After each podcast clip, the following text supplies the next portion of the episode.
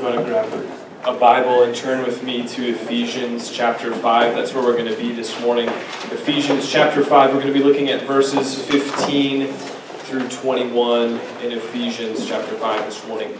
If you've been with us for the last few weeks, we've been talking about money, um, and that's a scary thing to talk about, so we're going to keep talking about it because that's what we do. We talk about scary things. I've been thinking this week a little bit, just reflecting on what we had discussed, and, and this morning actually we're going to kind of move away a little bit from from the discussion of money and talk about time. I think that they're very interconnected in the way that we think about them, in the way that we think about time and money. A lot of people say time is money. So, so what we're going to do is we're going to think together about time and the way that we manage and budget and steward that because for all of us here, we get, I don't know, somewhere around 75 trips around the sun. Um, and that's not very much if you start to think about it. Um, and, and so what we want to do is just consider how we are stewarding, how we are managing our time, but then also think about uh, ways that we can, as people, as the people of God, um, um, consider time and consider what it is that you have for us, or what God has for us in, in thinking about stewarding that, that well. So if, if you have uh, your Bible, uh, turn with me to Ephesians chapter 5, again, 15 through 21. If you don't have a copy of God's Word, Larry's got some in the back, and he'll, he'll hand one to you. If you don't have a copy, you can take that with you. I think everyone looks to be good. So even as I was preparing this week, I was thinking about this, this concept and, and just, just like what drives us. What, what, is, what sort of is the, the rhythm that we live our lives by? And I think for a lot of us, especially in, in America in 2016, we are driven by something that is other than our purpose uh, that we find in God. So, if our purpose, we've said this all along, if our purpose is to bring God glory and to enjoy Him forever, a lot of us live by a rhythm other than understanding that purpose. And it's like, what am I talking about with rhythm?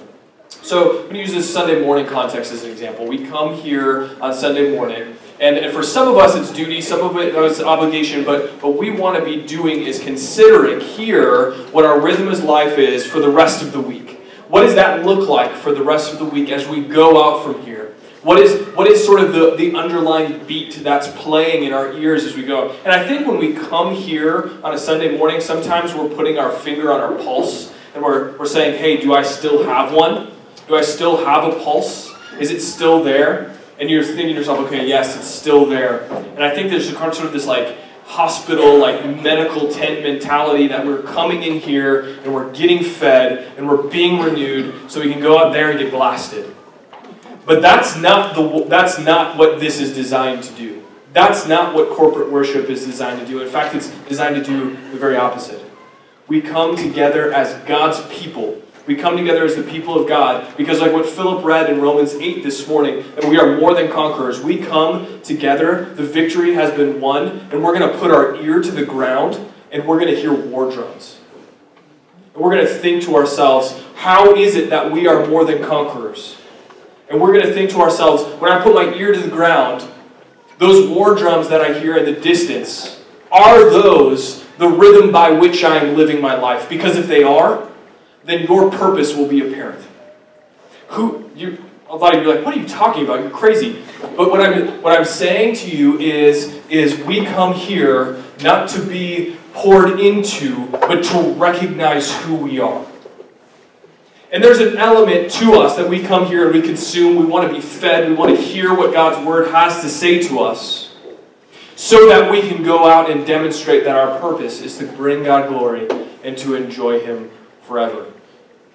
And so this morning, I think that dovetails into, as we think about time, because of the rhythm aspect of our lives, and a lot of us are being driven or governed by something that is something other than our purpose that we find in the pages of Scripture and what God has created us for and intended us uh, to be. So let's read this passage together. Let's look at Ephesians chapter 5, um, verses 15 through 21 this morning.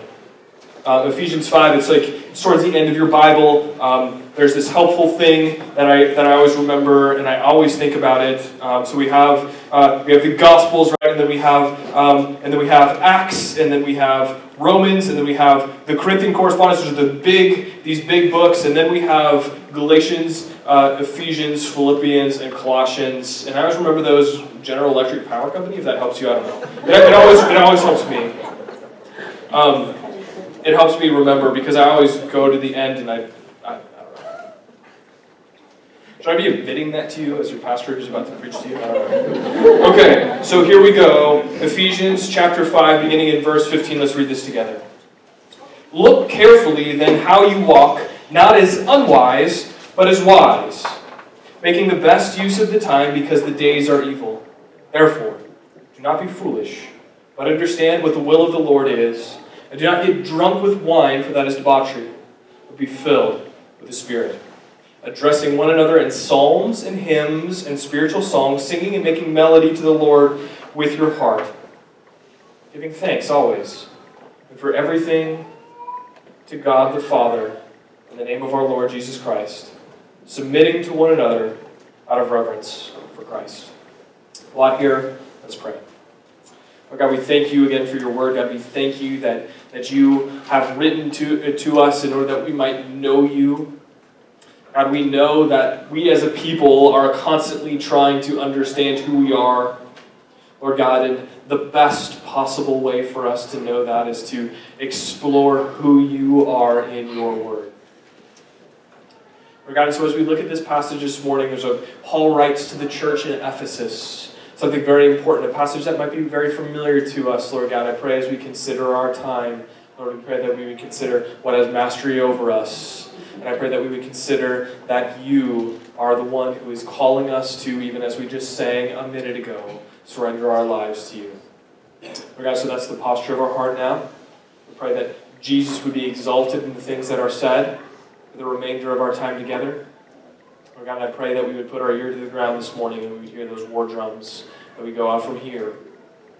Lord God, and, and that rhythm would be the one by which we live our lives. It's in Jesus' name we pray this morning. Again, so we're, we're in our fifth week of talking about money, and again, we're moving away a little bit from that. But, but, but this, this is incredibly relevant as we think about the ideas of shrewdness that we thought about last week, and stewardship that we thought about the week before, and generosity the week before that, and then, and then just the idea of treasure. And, and so when we talked about shrewdness last week, we were talking about um, building up and understanding the things that, that, that God has created, that God has given to us, and, and using those in a way that honors Him in a good stewardship type of way. And then, if the psalmist says to us in Psalm 24, the earth is the Lord's and the fullness thereof, then we are caretakers. When we looked at Genesis chapter 1 and we saw God create man in his image, and he said, Have dominion over all that I have created, he is saying to us, Be stewards of it, have dominion, you are sovereign over it, and God's purpose is given to man in this Genesis 1 passage. He wants us to care for creation. Um, and for us, a lot of us, that, that may look a little bit different than, than, than a plot of land or a garden. Some of it it is, some of us it is uh, as simple as that, but some of us it is, is paperwork and spreadsheets and, and other things of that nature. God has called us to steward all that we have been given, including our, our money, and steward it well. We're thinking about if the fact, if Jesus says, where your treasure is, there your heart is also. If your treasure is in heaven, then you should shrewdly, shrewdly, just like the dishonest manager that we thought about last week, should shrewdly use and work towards uh, the treasure that is not an earthly treasure, but a heavenly one. And when we're thinking about how Jesus holds up a big mirror to our heart, when we think about money, when we think about our time as well, and when we think about these things that God is, is commanding us to steward, He's holding up a big mirror to our heart and saying, uh, it's a loud, resounding, um, uh, uh, it, it, it, continues to press us to, I should say, Matthew uh, chapter 6, verse 21, where Jesus says, Where your treasure is, there your heart will, you be, or will be also. And so the question coming out of that is are you getting closer to your treasure? If your treasure is eternal, if your treasure is in heaven, and, and, and you are moving through this life in, in, in a, at a rapid pace, you're, you're, you're 18, 25, 60 trips around the sun deep? Are you getting closer to your treasure or are you getting farther away from it? Are you withholding or stingy, as we talked about? And again, that passage that Philip read this morning in, in, in, uh, in, in Romans 8. If God has freely given us all things, why are we acting in a withholding or stingy way despite the fact that God has been so generous with us? So last week we did this, and I think this is helpful because I think they, all of these concepts can start to become fragmented and segmented in our minds. But what we want to do is just kind of sum up everything we've talked about. I just added one word from last week, the word shrewdly, and you'll, you'll, you'll see this here. But let's think about everything that we thought about in just one simple sentence. How you use money indicates the position of your heart by shrewdly working out the truth of the gospel in faithful management and generosity. Again, how you use money indicates the position of your heart by shrewdly working out the truth of the gospel in faithful management and generosity. So, when we get together this morning and think about what Paul is saying to the church in Ephesus in Ephesians chapter 5, verses 15 through 21, what we're thinking about um, is this. And this is kind of our big idea this morning. In the same way that we are called to manage money in a shrewd and God honoring way, so we are called to manage time in a shrewd and God honoring way. And that seems like a very simple, straightforward state- statement um, but what we need to do is reflect on what the Bible says about that um, and the implications on it for our day to day lives. So, again, big idea this morning. The same way that we are called to steward, to manage, to care for money in a shrewd and God honoring way, so we are also, in the same way, called to manage, care for, steward, have dominion over our time in a God honoring and shrewd way. Okay, so look down at your Bible. Let's look at verses 15 through 21. Let's think about some of the ideas that are going on here in this passage. There's a lot going on here. There's a lot of places that you go when you preach this text. I'm going to give us, I'm going to center it sort of around this, uh, this verse 16, uh, this verse 16 imperative, this command, making the best use of our time because the days are, are evil. That's going to kind of be our hinge this morning. But I think to get sort of the proper perspective, I want you to go all the way back to I want you to go all the way back to uh, verse one of chapter five. Well, let's do one and two of chapter five. You got to flip a page. Look there with me. Therefore, be imitators of God as beloved children, and walk in love as Christ loved us and gave himself us gave himself up for us, a fragrant offering and sacrifice to God. So this is kind of setting the tone, right? Be imitators of God as beloved children. Walk in love as Christ loved and gave himself up. And then, sort of like as we move out of that, if you read this text, if you see in verses 3 through 14, we kind of have this list, right? This, this understanding that's given. And really, what, what Paul is trying to communicate in verses 3 through 14 is sort of the definition of what it means to love as Christ loved and what it means to walk in love as Christ loved. Um, and we see a couple of really uh, key indicators there in 3 through 14. One is marked by sexual purity. And then the second one is uh, speech that is God honoring. Um, and I think as Christians, we tend to look at verses 3 through 14, we sort of take them in a vacuum. We look at 3 through 14, and we're like, here's what I don't do. Like, this does not do these things, then I'm good cool. Um, fundamentally anti gospel in that approach. We, we need to read this in light of verses 1 and 2 in chapter 5. Um, and if we just take 3 through 14, if you read that, the, those, the, those verses together, um, and just take them in a vacuum, some of these ideas, some of these issues will become societal issues and not heart issues. You take them and you say, oh, look at, look at those people out there um, um, all those people out there doing those things that the Bible says not to do, rather than to say, look at their heart. What is God communicating about where their heart is and their desperate need for, for the good news of Jesus Christ? Um, sometimes what we do is if we make these societal issues, then we make them about moralism and behavior modification, and that becomes a standard, right? But the, the reality is, as we look at these things, we look into our own heart and we reflect again. A big mirror is held up against our own heart, and we look at them and we see that no, this is us. This is us. This is not someone else. This is, this is who we are. We need to focus rather on the internal transformation that takes place as a result of the gospel. And if we have the responsibility to respond in joyful obedience to God's love for us on our behalf, then when we look at verse 5, or, or, chapter 5, verses 1 and 2, and then look at verses 3 through 14, we see exactly what we need to be saved from, and the fruit then of what it means to obey and live a life that is in submission to Jesus Christ. So Paul says then a heart that loves Jesus, a heart that walks in love as Christ loved, bears this, this fruit. It bears this fruit of sexual purity and God honoring speech. And if it is out of the fullness of the heart, right, Jesus says this, if it is under the fullness of the heart, the mouth speaks. If it is out of the fullness of the heart that the mouth speaks, then, uh, then uh, guarding our tongue is loving as Christ loved if we engage in, in activity and in sexual activity like we see in verses 3 through 14 that's contrary to god's design we are sinning against others and marring the image of god on humanity by elevating our personal desires and appetites over our love for others. So this is kind of the lead in right? This is this is sort of verses 1 through 14. Then we get to our text this morning. We look in verse 15. And so then there's this admonition that Paul gives to the church in Ephesus look carefully then how you walk. Look carefully then how you walk. And what Paul is saying then is just reflect. He's saying reflect on how you're living your life reflect on the things that you're doing? How does it compare to the fruit we know that comes out of a life impacted by the gospel? And be careful about it. Don't reflect flippantly.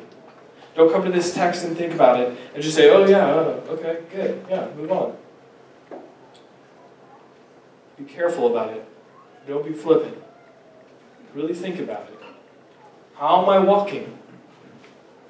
Look at the second half of verse 15. Not as unwise, but as wise. Okay, all right? Not as unwise, but as wise. So there's this carryover then from our discussion about shrewdness last week when we were thinking about what it means to be shrewd, and the opposite of shrewdness is stupidity. So we want to be people who are wise and understanding. Am I leveraging what I have been given in Jesus and working towards my heavenly treasure? Or am I ignoring, or am I ignoring God's commands and pursuing earthly things, investing in earthly things rather than in eternal things? And again, that doesn't give us a whole lot of handles, but we're going to try and do that in just a minute here. It is then evidenced by what Paul says in the next two verses, right? So he says, Look carefully then how you walk, not as unwise, but as wise. And then in verse 16, making the best use of time because the days are evil. This is kind of, again, where we want to camp for the rest of our time together. So the question then, as I look at this, is well, what does it mean to make the best use of time? If Paul's readers were looking at this and said, What does it mean to make the best use of time, Paul? That's what we want to think about. Look at verse 17. Therefore, do not be foolish. First thing, don't be foolish. Don't be foolish. And then the positive command that comes out of that, but understand what the will of the Lord is. That's a question that we ask a lot. What's God's will? What's God's will for my life? We ask that question all of the time, right? Well, I think that we can just reverse engineer this a little bit. Back up to verse 16. It might be a circular argument, but we're going to engage in it anyways. Therefore, do not be foolish, but understand what the will of the Lord is. What is the will of the Lord? It's to make the best use of the time. It's to make the best use of the time.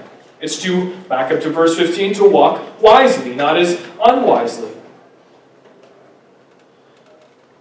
Bringing God glory by joyfully responding to the truth of the gospel and obeying all that he commands. So when we see these imperatives, when we see these commands here, we look at them and we say, okay, what is it that I need to do? And we say, to make the best use of the time. But then he gives us a few more, a, a little bit, uh, uh, more significant examples here. We move to verse 17, do not be foolish, but understand what the will of the Lord is. And then verse 18, don't get drunk on wine that is debauchery, but be filled with the Spirit. So the negative, right? Don't get drunk on wine, but be positive, filled with the Spirit. If we're in Christ, then this is our understanding of this, right? If we're in Christ, then we as people have the Spirit of Christ residing within us. And yet, Paul tells the Ephesians to uh, be filled with the Spirit. It is a spirit filled life that will, uh, will understand what the will of the Lord is. It is a spirit filled life that will bring God glory by joyfully responding to the truth of the gospel and obeying all that He commands. And out of that, look at this. And out of that, out of verse 18 into verse 19, we have this community aspect where we talk about community a lot. Well, why do we talk about community a lot? It's not because we just want to get together and hang out, it's because we want to point each other to the truth of the gospel. And that's what we see then in, in verse 19 addressing one another in psalms and hymns and spiritual songs, singing and making melodies to the Lord with your heart, giving thanks always for everything to God the Father in the name of our Lord Jesus Christ, submitting to one another out of reverence for Christ. So we see addressing one another, speaking the truth of the gospel as a worshiper, demonstrating gratitude. Verse 20, giving thanks always and then submitting to one another. And these, are, these then become the markers of this spirit, spirit-filled life. Getting drunk on wine is debauchery. It is a self-oriented activity. Being filled with the Spirit is a others-oriented activity. Out of the filling of the Spirit, we will address one another as worshipers we will give thanks and, and, and give gratitude to God for everything that we have, and we will submit to one another. We will, we will put the needs of others before our, our own needs. And so, as we look at this text, then, this is what it means to make the best use of time. So, again, make the best use of time, bring God glory by being others oriented and not being self oriented the question then becomes what does this mean for us, right? What does this mean for us? Let's put some handles on this. Because this is not necessarily an easy thing. We're thinking about our time. Right? I think the first thing is this, and we've sort of began to touch on this already, but let's carry it through to its logical conclusion. It means that we need to consider time as a resource, right? Something that needs to be stewarded, something that needs to be cared for, something that needs to have dominion exercised over it something that needs to be managed. Again, we get 75 trips around the sun, right? Ish, right? Some of us more, some of us less. It doesn't go on forever. Are we living in a way that thinks that this goes on forever? I sound like a broken record at this point, but, but are we investing in eternal things? If we are, then that 75 ish years looks like, looks like something completely different than if we're investing in earthly things we say, oh my gosh, I only have X number of years left.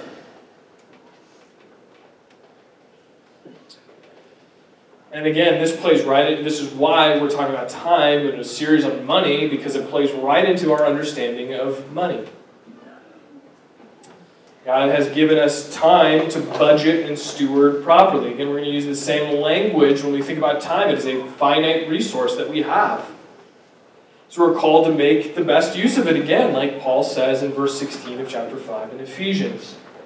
If God gave us dominion over and calls us to care for creation, that includes time. Time is created.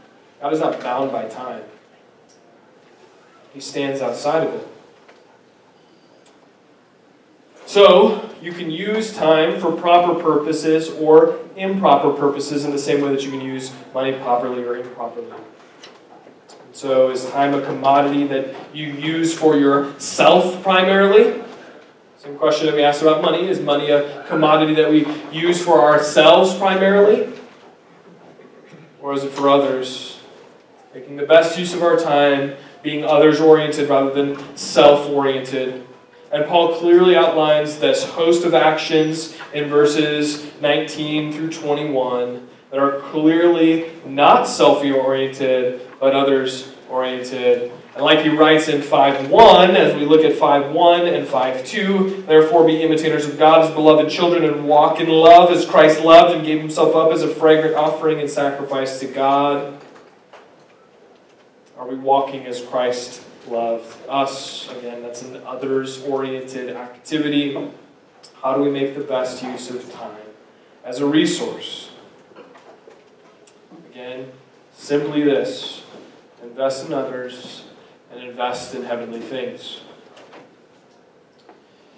So, when we think about money, when we talk about money, when we process it through, I'm always a little frustrated by the way that church, the church does this, and I'm sure that you have been to at some point in your life if you've been part of a church before. Um, I think because oftentimes it becomes sacrificial be, giving becomes a, more of a write a check and toss it in the basket activity than it does actually a sacrificial one. That doesn't take a lot of time. It does not take a lot of time to cut a check and toss it in the basket or put cash in an envelope or go online and click whatever it is that you click. It's to, um, and, and, and so like as far as far like a lot of times we see churches and their programs being invested in financially really well. Like, oh, we got enough money to make this happen. But it typically works out where there aren't enough people to make it go. I've heard it said a lot of times, well, I can't give financially. This is the flip side. I can't give financially right now, so I'm just going to give my time. I'll just give my time. Unfortunately, the Bible paints a picture for us where those two cannot be separated. They are both commodities that are supposed to be used in a sacrificial way. It's a nice sentiment to say, well, I don't have any money to give, so I'm just going to give my time. It's a nice, nice sentiment. But again, if you're giving the leftovers, it doesn't demonstrate sacrificial giving at all. It demonstrates that you are primarily self oriented Uh, before others oriented. And so, sacrificial giving, good stewardship, shrewd kingdom focused activity, shrewd kingdom focused use of resources requires both time and money. Um, again, here, here, here's an example that, that I just kind of want to, I want to throw your way, especially for parents of young children. That's kind of a headspace I'm in all the time. Um, you can apply it other places to mind the principles here. Again, parents, this is an incredible warning. The church has done a really good job of raising a lot of people's kids for them. The church has done a really good job of raising a lot of people's kids for them. We drop them off at church a night or two a week and, and maybe even help out. Is your God given responsibility to shepherd and speak the truth of the gospel to your kids. If we say that our mission is to make disciples who make disciples, parents of children, those are, that's your primary mission field. It happens in the home. This is not an overcomplicated thing to say. It is not an overcomplicated thing to say that your kids are the first place that you're pouring into with the truth of the gospel. We're not, we're not abdicating that responsibility. We're not, we're not outsourcing our, our desire or our need to be the primary spiritual voice in the life of our children. And our church activities for kids bad? No, absolutely not. But they can quickly replace intentional gospel centered family time. So, as a parent, look at your calendar. If you spend more time running your children from activity to activity than you do sitting down and reading the Bible together and praying together and worshiping together as a family, might be time to rethink that calendar. Your kids don't need your kids don't need Timmy's dad throwing a dodgeball at his head and reciting John 3:16 to him as much as they need you to be speaking the truth of the gospel. They need you to listen to their struggles, making friends and pointing them to the ability that they have to be called friends of God because of the work of Jesus. Your kids don't need to make more popsicle stick people with Genesis 1:26 written on it. They need you to sit down and say, "Son, you're Daughter, you are made in the image of God. He cares for you more than I, as your parent, could ever care for you. He loves you more than I, as your parent, could ever love you. And this is one very, very practical way that we can invest in eternal things. If you don't have kids, there are others who have kids. If you if you don't have kids, think about your spouse. Are you guys filling up your calendar? Just if you're just a couple, are you filling up your calendar? If you're empty nesters, filling up your calendar, there's so much that you're never connecting with your spouse. Do your interests and likes and dislikes never overlap?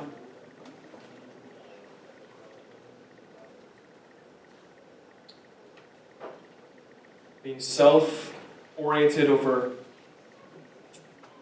over others oriented is, is what it means to not make the best use of time, what it means to be foolish, and what it means to be unwise. So let's reorient our thought. Let's think of others before ourselves. So, again, this action item from this week then, I would say to everyone to sit down, look at your calendar. If you don't keep a written calendar, maybe write everything down that you do throughout the course of the week. Sit down, what, what, what during your week are you spending time thinking about uh, more than the things of God with your family or your spouse? Uh, where are you abdicating the responsibility to others? And work to root that out. Work to root that out. The ability to speak, speak the truth, and this is, this is kind of a summary statement here because I think some of us, when we think about this, we're like, well, how do I spend time teaching the truths of Scripture to my kid? not sure that I'm equipped for that. The ability to speak the truth of the gospel to your kids and to others will come as a result of your own personal devotion. God and getting God's word. I'm not saying that to make you feel guilty. I'm saying it to you as a person who is also struggles daily to spend time in God's word and to know God. God gives us his word to know him. And he gives us the purpose to communicate that knowledge of him to others then we must spend time in God's Word, spend time in prayer and meditation on the person and work of Jesus, spend time in prayer and meditation thinking about God's goodness towards us in Jesus Christ, and do that regularly as we possibly can. Okay, so that first one then, the implication, what does it mean for us to use time as a resource and to use it well? It means to invest in other invest in others, invest and heavenly things and heavenly things. Again, that is a money, a financial issue, but it is also a time issue. And then, secondly, I would just say this very briefly be grateful. Look at verse 20. Giving thanks always and for everything to God the Father in the name of the Lord Jesus Christ. Thanksgiving is what? Like 11 days away? It's coming up. We're going to sit down with our family. We're all going to go around the table. We're all going to say, what are we thankful for? I don't know, that's the tradition we have in the tradition. I think it's pretty common. Here's the problem with that. There's not a problem with that. But here's the problem. I think that we oftentimes, there, that, that 15 minutes worth of time thinking about what we're thankful for is, is the time where Christians engage in prosperity theology more than any other time throughout the course of the year. What do I mean by that? I mean that we think about our health. I mean that we, we say, we sit down and say, we're healthy. I'm thankful that, that Timmy got to go to such a great school.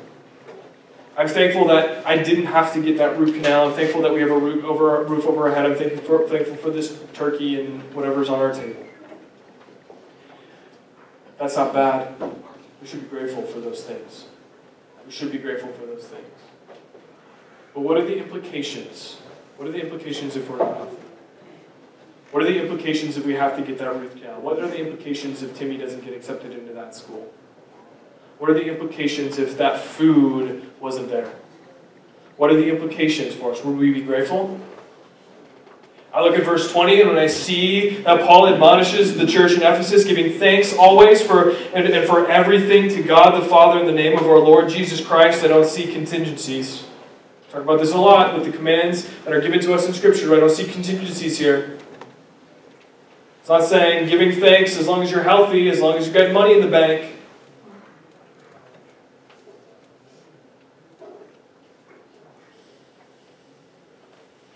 Spend the majority of your time reflecting, think about this when you sit down at the table and say, What are we thankful for? If we spend the majority of our time reflecting and acting on the material, the temporary, the earthly, we're going to have a lot of cause to be ungrateful. But if we sit down and we spend the majority of our time reflecting and acting on the spiritual, the eternal, the heavenly, the things that aren't going to go away after 75 trips around the sun, then we will be, we will be unable to do anything but be incredibly grateful. You have hope. Not because Jesus will make you healthy and wealthy here on this earth by giving you stuff, but you have hope because Jesus has breathed life into your lifeless corpse. That is why you have hope. And now, together, we respond. We together refuse to say that our time and our money is ours, but it is given to us by God to steward, to manage, to care for.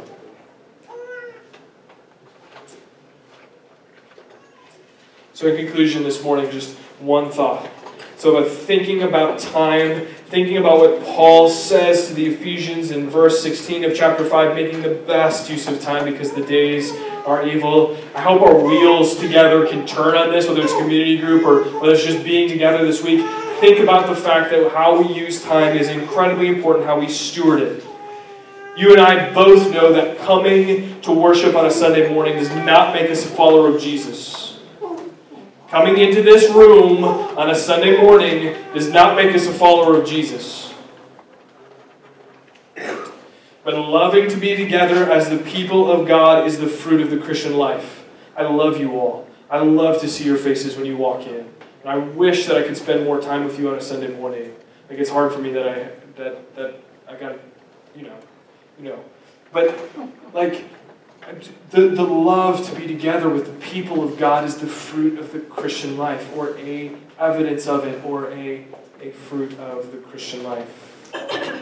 And I would challenge you if you come through the door on a Sunday morning and if you if you're doing the culturally acceptable thing, if you're walking through the door on a Sunday morning because it's the culturally acceptable thing as you wait for NFL to kick off in an hour or as you wait to go across the street to the depot and get your soup. It's not Netflix day, but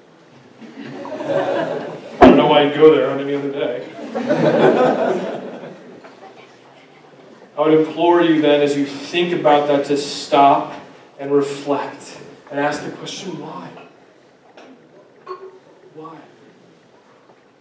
You show up when it's convenient, using time as an excuse. The same goes with intentional time with your kids, speaking gospel truth in their lives. Same goes for engaging others, building relationships centered in the gospel. Same goes for actively sharing the good news of Jesus Christ with your unbelieving neighbors or coworkers. Not having time to invest in eternal things boils down to mismanagement, poor stewardship, self oriented thinking rather than others oriented thinking. So again this week, let's let's be diligent. Let's look at our calendars together. Let's consider the items on it. Are they things that are making the making use of the time well, like Paul admonishes us to do in verse 16? Are they things that are, are, are, are in place that invest in the earthly and or the, the heavenly and eternal? Or the things that foolish and self-centered investing in earthly and temporary? So for the last couple weeks I've done this, and I'm out of notes, but I'm to say one more thing. Jesus Christ used his time. He made the best use of his time. You as an individual are incapable of making the best use of your time all the time. We're going to use it in self centered, self oriented ways. So, the admonition here this morning is not for you to come into this room and hear me say, use your time better. The admonition is to come into this room this morning and say, I do not use my time well, but Jesus, you have 33 trips. You can get 75. But every one of those moments, every piece of that time every single moment of every single day was used to achieve the purpose that God had put him here on this earth. And that was to come in a humble circumstance, to live a life that was perfect, to die a death that he didn't deserve to die on your behalf, so that his shed blood would wash you clean. So when, when God looks at you and says, and you say, I did not use my, I did not make the best use of the time, more often than not, my time was used for self oriented purposes rather than others oriented purposes. God says, He looks at you and sees the righteousness of Christ rather than the merit that you have tried to cultivate. Your sin is washed away in Him. Can hear the words then come out of the Father's mouth. Well done, faithful servant.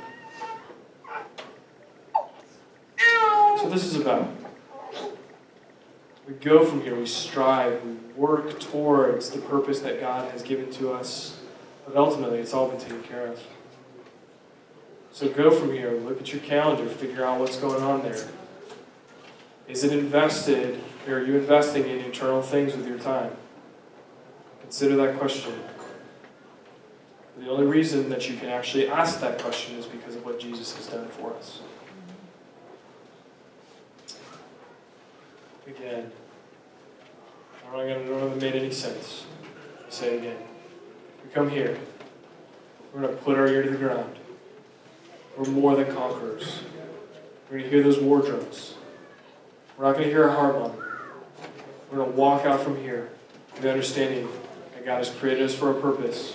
He's created us, created a way for us to achieve that purpose to bring Him glory. Let's pray.